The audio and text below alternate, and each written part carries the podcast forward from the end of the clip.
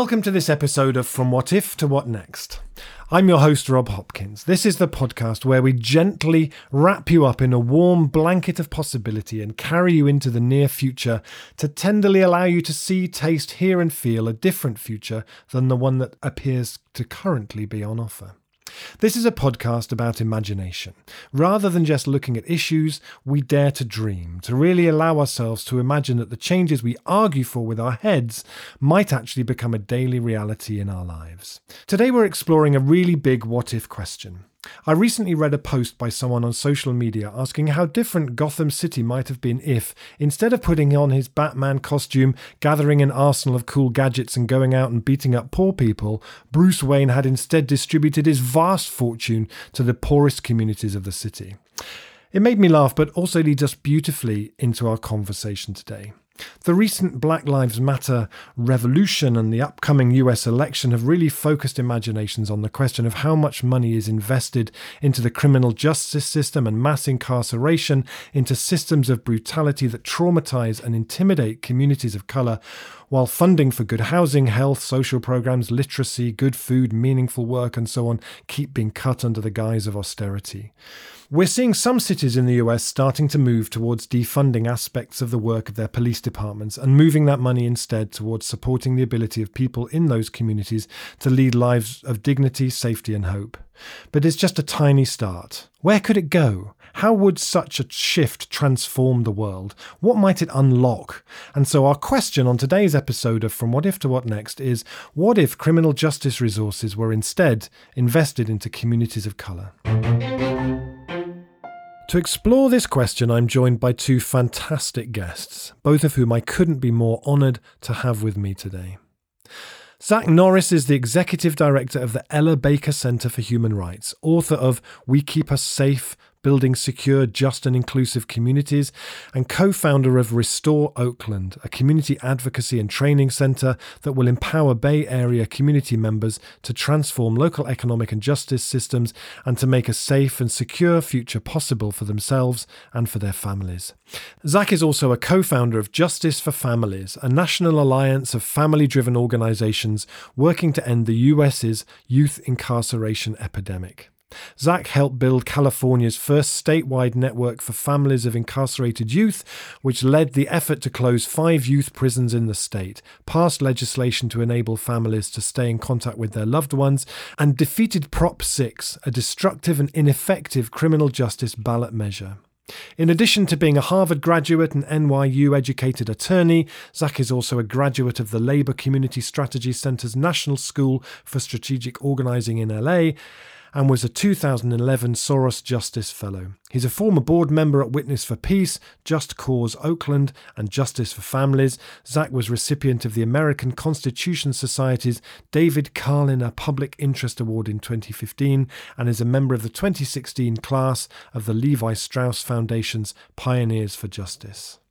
Andrea J. Ritchie is a black lesbian immigrant and police misconduct attorney and a 2014 Senior Soros Justice Fellow, with more than two decades' experience advocating against police violence and the criminalization of women and LGBTQ people of color. She's currently researcher in residence on race, gender, sexuality, and criminalization at the Barnard Center for Research on Women and the co author of Say Her Name Resisting Police Brutality Against Black Women and Queer Injustice The Criminalization of LGBT People in the United States.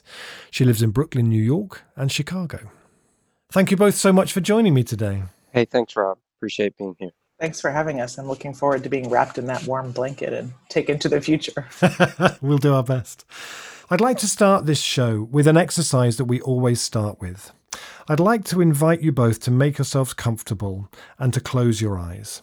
And the same invitation goes out to you listening to this.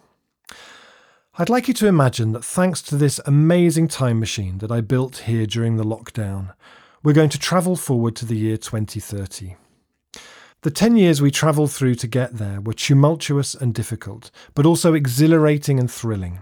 And it was a time of remarkable transformation and transition, and we now arrive at a time when everything that could have been done was done. And this 2030 we step out into, with its birdsong and cleaner air, is a time when most of the resources that in 2020 went into law enforcement and criminal justice now go into poorer and marginalised communities.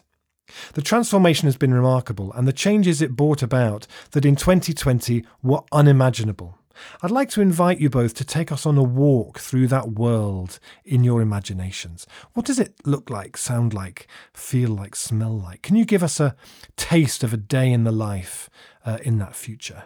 Andrea? I'm so excited to be there. It's a future in which all Black girls, queer, and trans people are safe from all forms of violence and are have all the resources they need to not just survive but to thrive and to reach their highest human potential. So it's a world that you walk through that is green and bright and clean in the way that you're describing but it's also filled with laughter and joy from people of a wide representation of genders. And also there's some sounds of conflict, people disagreeing about things, but it's healthy conflict, it's generative conflict, it's a conflict that leads to new ideas and new possibilities. So it's not a, a world where we never disagree. It's a world where disagreement and conflict is encouraged as a generative process and in ways that are not harmful, but that lead us to new options. People are learning in every way that makes sense to them. People are not sort of disciplined into learning in boxes for hours and standardized tests, but are learning from other people in the community, from elders, from younger people about the things that are important to them in the ways that work best for them. And people are contributing as they're able and doing so in community and conversation with elders, with young people. It's a multi generational world, and it's one in which people are not only operating for the joy and pleasure of the moment, but also operating from a perspective that takes into account the joy and pleasure of seven generations into the future of all beings. Glorious, glorious. Thank you so much, Zach. Um, well, thank you, Rob, for that invitation. I'd like to welcome you to Oakland, California, although we may have renamed it um, after the uh, original inhabitants of this land and, and what they called it. Um, it is still, though, a city by the bay with a beautiful lake right in the heart of downtown. And you still find people jogging around it and biking, and the air is clear. Um, it's still a space of recreation um, where where all are welcome, but it's also now a space of, of restoration, um, where day and night, and by night we see the string lights um, ar- around the lake, which are solar generated, still illuminating those conversations that Andrea described. You smell pupusas and barbecue, um, and there are conversations about healing, healing the past, healing the present, um, and healing into the future. We talk about um, the Costanoan people and the indigenous folks who are with us talk and lead conversations about how we can heal the genocide of indigenous people that, that happened here in California. We talk about how to heal from more recent discrimination, the, the barbecue Beckies, the micro and macro aggressions that impacted Black folks, that impacted queer folks, that impacted so many communities and we also look to the future um, and we're continuing to assess how the resources within Oakland should be distributed. The lake is a center of those conversations, but it's not the only center because every neighborhood, there are no longer poor and marginalized neighborhoods. Every neighborhood in Oakland, we see people coming out of their homes. We see people engaging in work to restore the environment uh, and places that were once you know centers of commerce and, and distraction like bay street are returned to the spiritual places the shell mounds that indigenous people created uh, ages ago.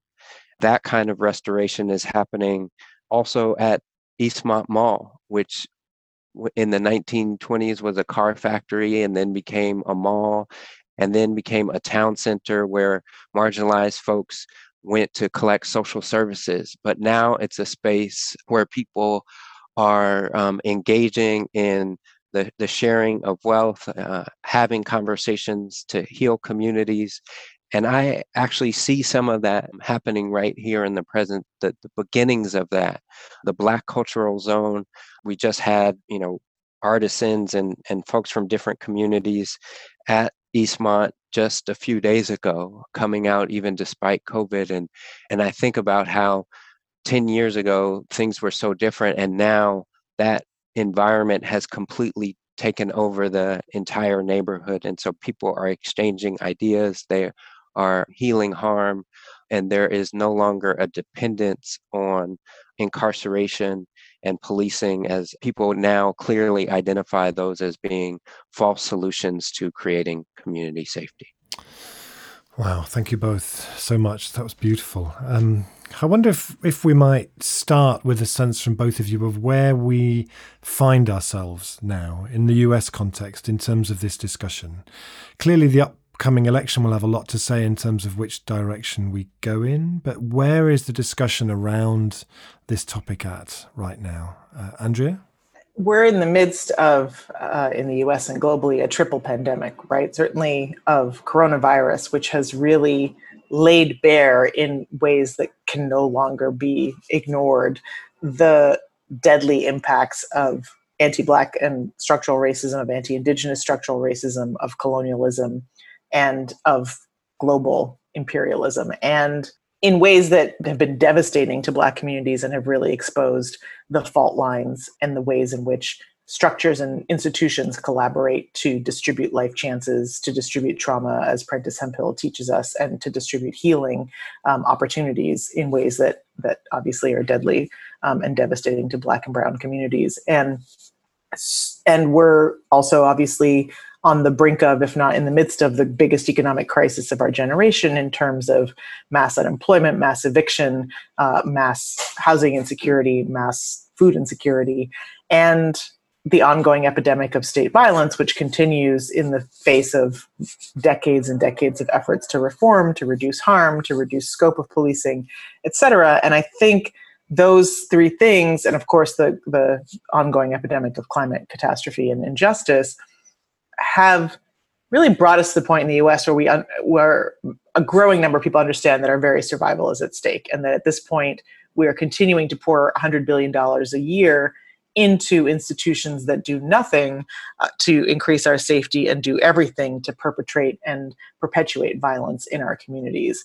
And that those institutions of policing, punishment, surveillance, prison are looting resources literally from the things that we need to survive. In New York State, where I live, the first thing that was cut by the governor in the first week of the pandemic was healthcare and there was no indication that there was going to be any cut. In fact, there were going to be increases to money spent on police, even as we watched police kill George Floyd on camera, shoot Breonna Taylor to death as she slept in her bed, kill Tony McDade, and so many others, hundreds of others since then. It's a reckoning. It's a moment that people are saying, we will not lay down and die.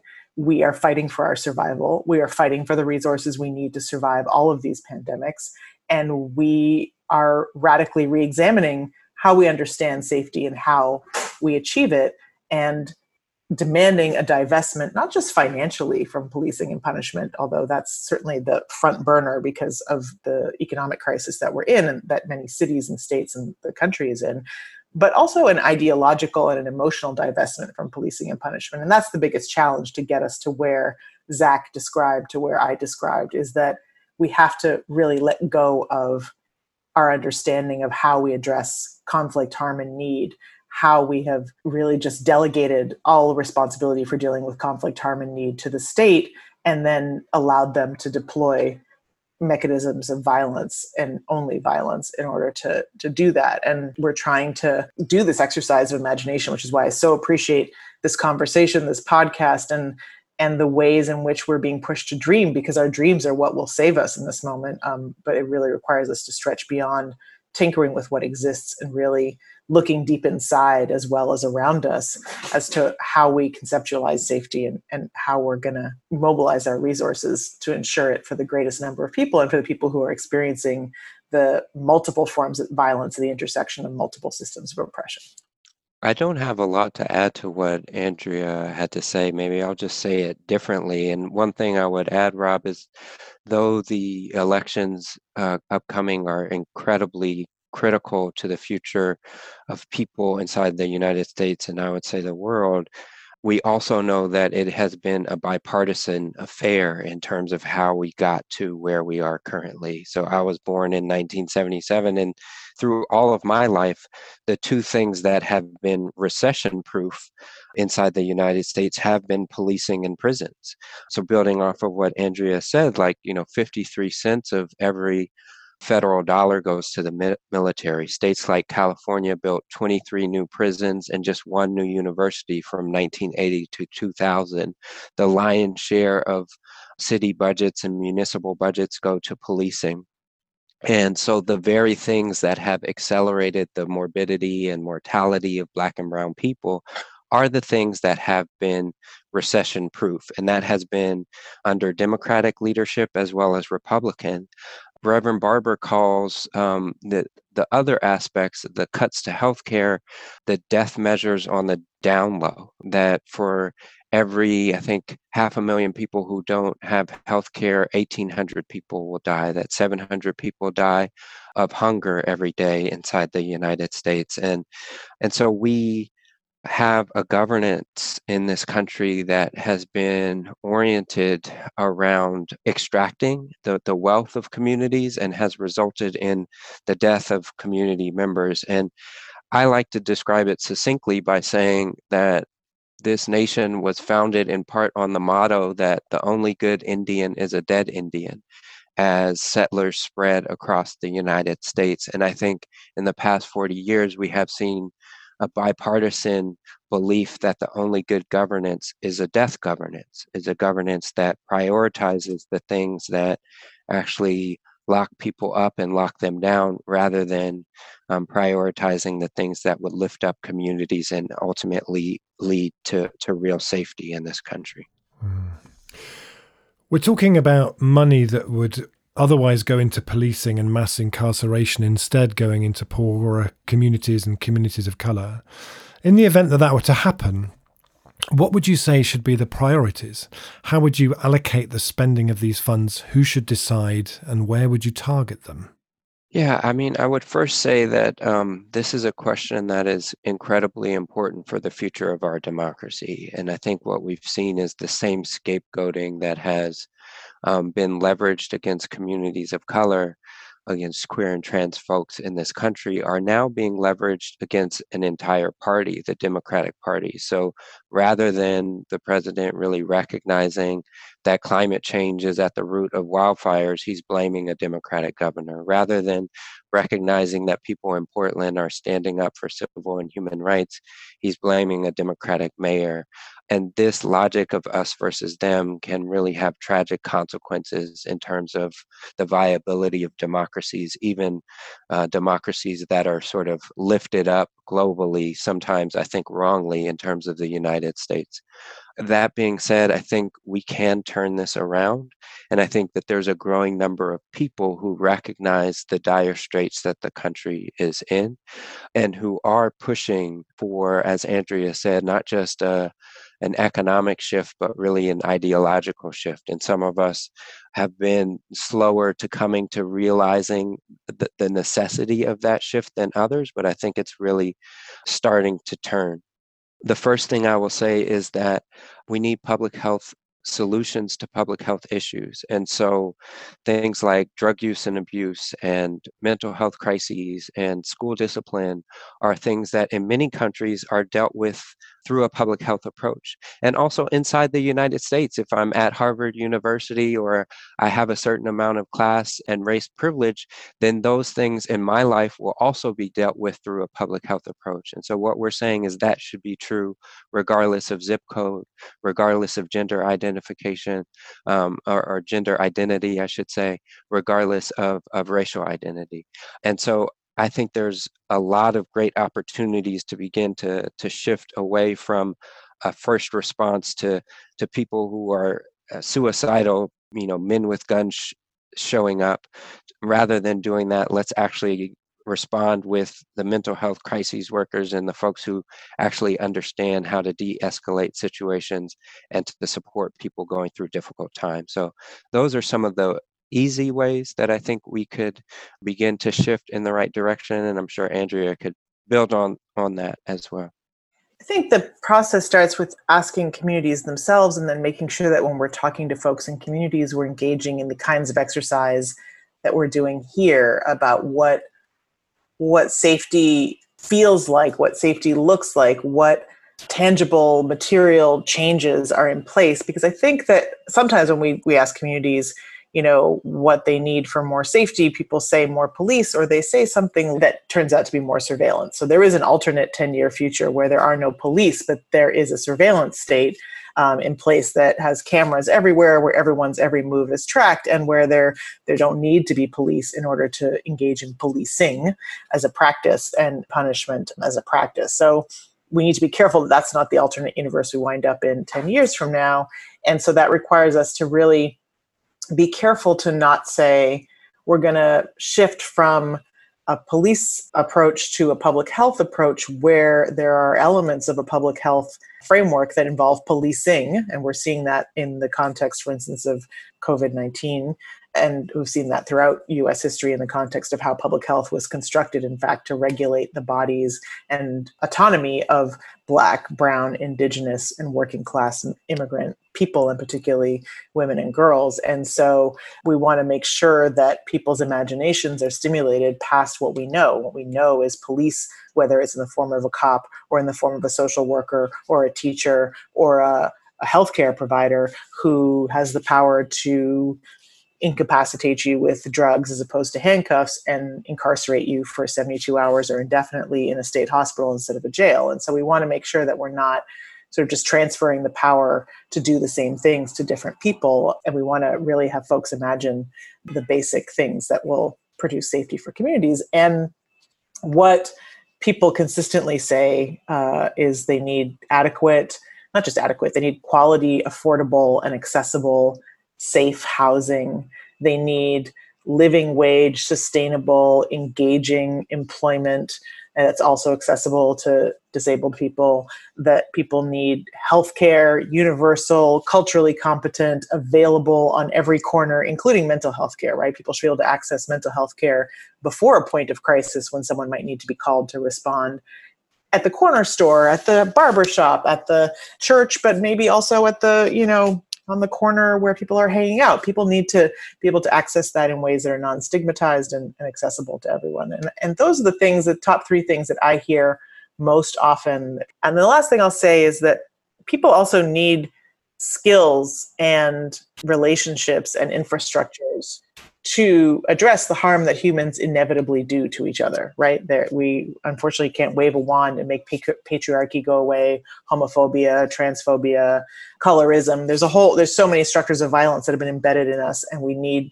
the skills to unearth them inside of us and also address the harms that will continue to exist even as we move towards um, ending those systems because we're humans and i'm going to bump into you one day or i'm going to bump into zach and i'm going to have to say i'm sorry in a way that zach finds convincing and and that we're going to be able to navigate how i'm not going to bump into him again when we're walking down the same side of the street and that you know we're going to have to figure out how to deal with that obviously in situations that are maybe a bit more serious than that I'd love to hear your thoughts on what kind of a society could emerge from such a shift of, of funding going into communities rather than into criminal justice. And Zach, I saw a TEDx talk you gave where you talked about how restorative justice moves us towards a culture where we ask, How did this harm happen? I found it really moving. How did this harm happen?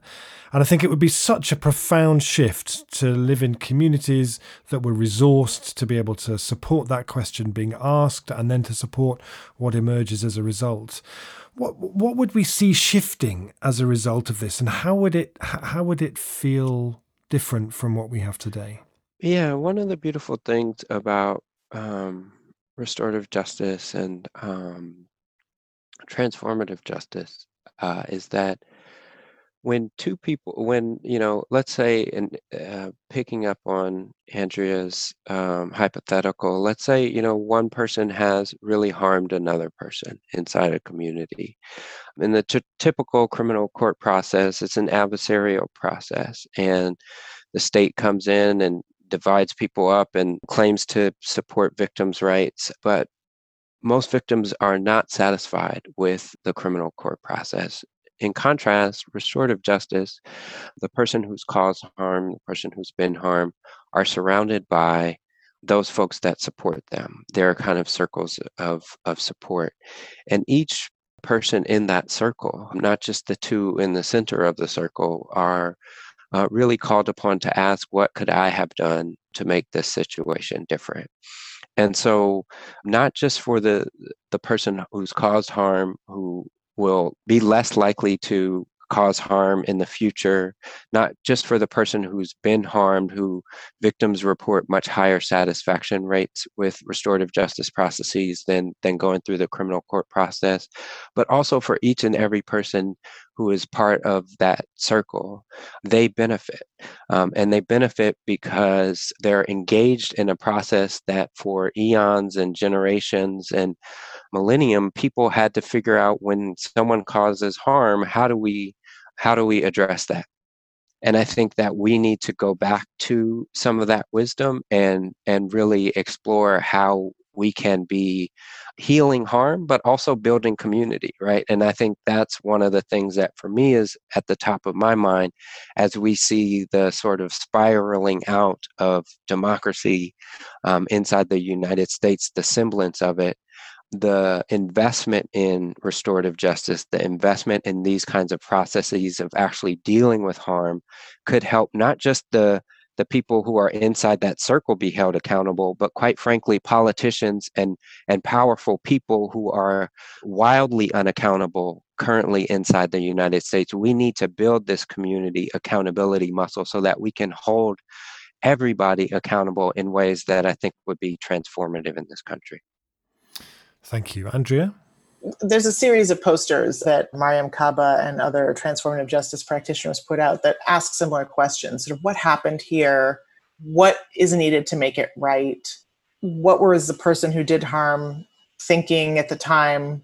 What do they need to do to make it right? What did the person who experienced harm, what was the impact on them? What do they need to make it right?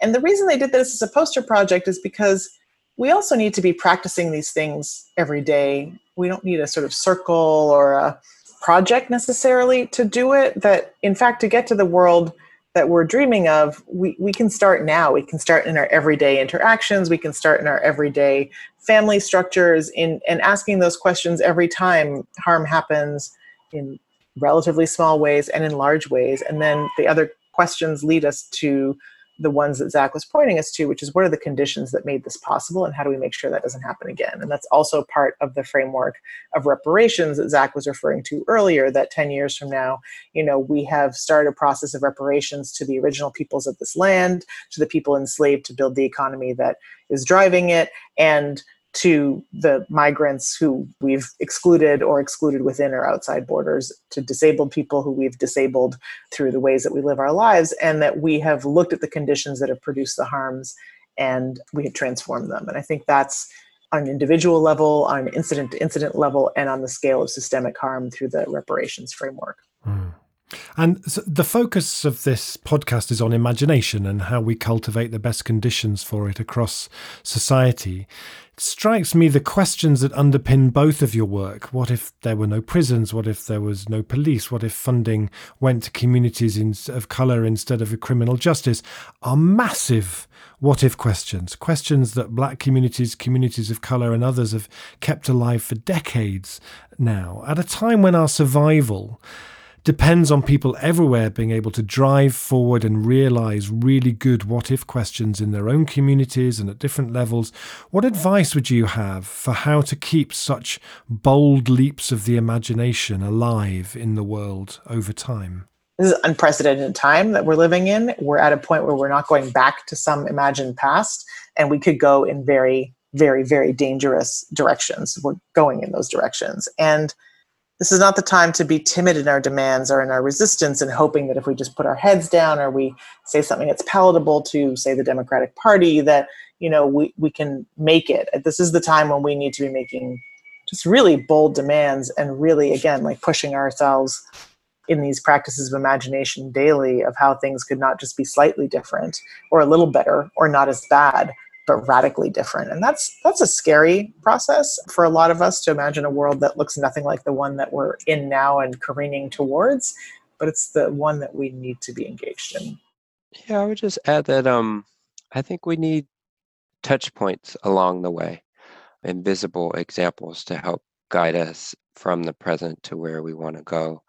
I'm reminded of the fact that we waged a really long campaign to move resources inside of our county, Alameda County, away from the sheriff and probation department and towards what were described as kind of community-based reentry supports. And to Andrea's point, like even though we were successful in moving those resources, um, that that those monies away from the sort of jailers effectively in our county we found that when those resources were being spent, they were often being spent on a lot of the same social service providers, right? That I think Andrea correctly identified in, in terms of the failed public health approach, who were saying they were going to do provide people with real jobs, but really doing job training, or they, you know, were saying they were doing restorative justice, but really weren't deeply connecting with community members. And so we, along with other community based organizations, decided to try to create a visual aid that we call Restore Oakland. It is an 18,000 square foot building where we're housing nonprofit organizations that are serving the community that has a dedicated space for restorative justice. Economic opportunity is a central part of Restore Oakland. And I think that um, much like in the environmental movement, it's been helpful to be able to see solar panels and wind turbines to actually imagine a different energy future. I think it's also important to be able to see physical infrastructure that is designed to support a new community safety infrastructure. And so, really thinking about how do we visibilize the healing work that should be a part of our everyday lives within our families and homes and in communities, but really thinking about how we can capture people's imagination so that when we are having those conversations about what's possible, people can be brainstorming and starting to see and, and kind of building our own imagination muscle, much as we're doing on this call. But I think, you know, too few people have an opportunity to do that. And and creating some physical infrastructure can support having those kinds of conversations be more frequent and more possible. Mm. One of the things you meant you talked about healing. One of the things that seems to run through uh, work that you guys do and through restorative justice and so on is that they recognize and work with trauma, those intergenerational levels of trauma that can prove so harmful. How do you both see the role of trauma, and how have you seen the more enlightened approaches you both work with beginning to address the trauma at the root of this? I would really point people to the work of practitioners like uh, Prentice Hemphill and others in Black Organizing for Leadership and Dignity and, and other formations who are really looking at trauma not just as an individual response to harm or violence or systemic oppression, but also one of the, the tools, the weapons of oppression, right? And that we often think about systemic oppression as being about how life chances are distributed in service of accumulation of wealth and, and maintenance of white supremacy, we don't think about also that those systems also distribute trauma and they distribute opportunities to heal from trauma very differently in, in service of those same power relations. And so when we're organizing, we're not often addressing how trauma is playing out in our interactions, in our organizing, in our conflicts, uh, in our principled differences, political differences. And I think that to me, that is a place where we really need to pay more attention to healing and transformation on the individual level, both in terms of how we understand repair when we so when we're talking about divestment from policing we're not just talking about a financial divestment we're talking about our own ideological and emotional divestment from that and what response we want to see when we're hurt and when we're harmed when we're traumatized and that we're also thinking about how, the role that trauma plays in in maintaining the systems that we're fighting and how we need to then address them in order to to win the world that we're moving towards. And that's that's not something that the left has paid a lot of attention to in my mm. experience over the past few decades and we've paid the price for it. And i certainly know that from very personal experience and also from the collective experience and even where we are at this moment as we're facing down fascism. We're not ready to be honest because we haven't addressed this issue. Thank you. Uh, zach? Yeah, I think we're still exploring this question organizationally. Um, you know, we think about different forms of power within our organization, and we're doing a strategic planning process. I know there's a little bit behind the scenes, but one of the things that we're adding is healing power as a, a modality of building power in our community. And I am learning from folks on our team who I think better embody and have that practice as, as part of their organizing. I think one of the ways in which we did it while I was organizing families of incarcerated youth was just to build on the traditions of those families themselves in terms of how they were healing from harm.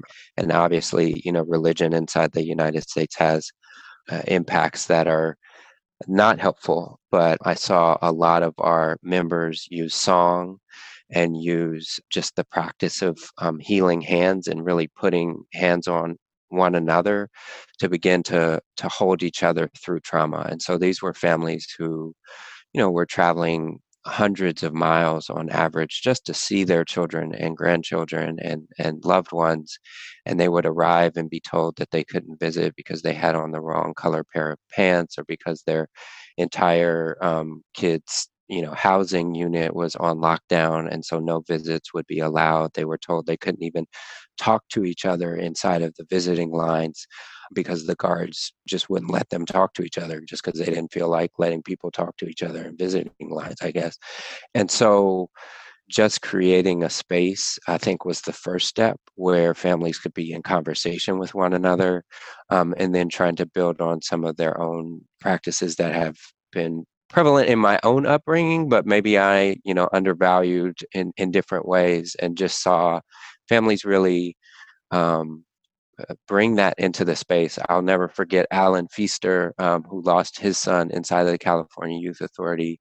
He would come into meetings just singing, you know, and through that process, other people would begin to sing, and it would just kind of change the mood and the direction and really inspire us to do what we needed to do to carry on in, in the fight to close down youth prisons inside of the state of California.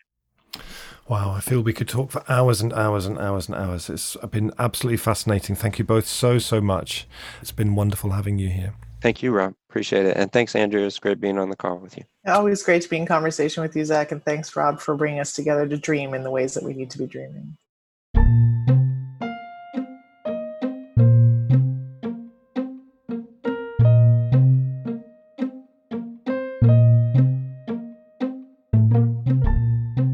So, thank you to you both. Uh, thank you to you for listening, for your support of this podcast, and to Ben Addicott for production and for our theme music. See you next time.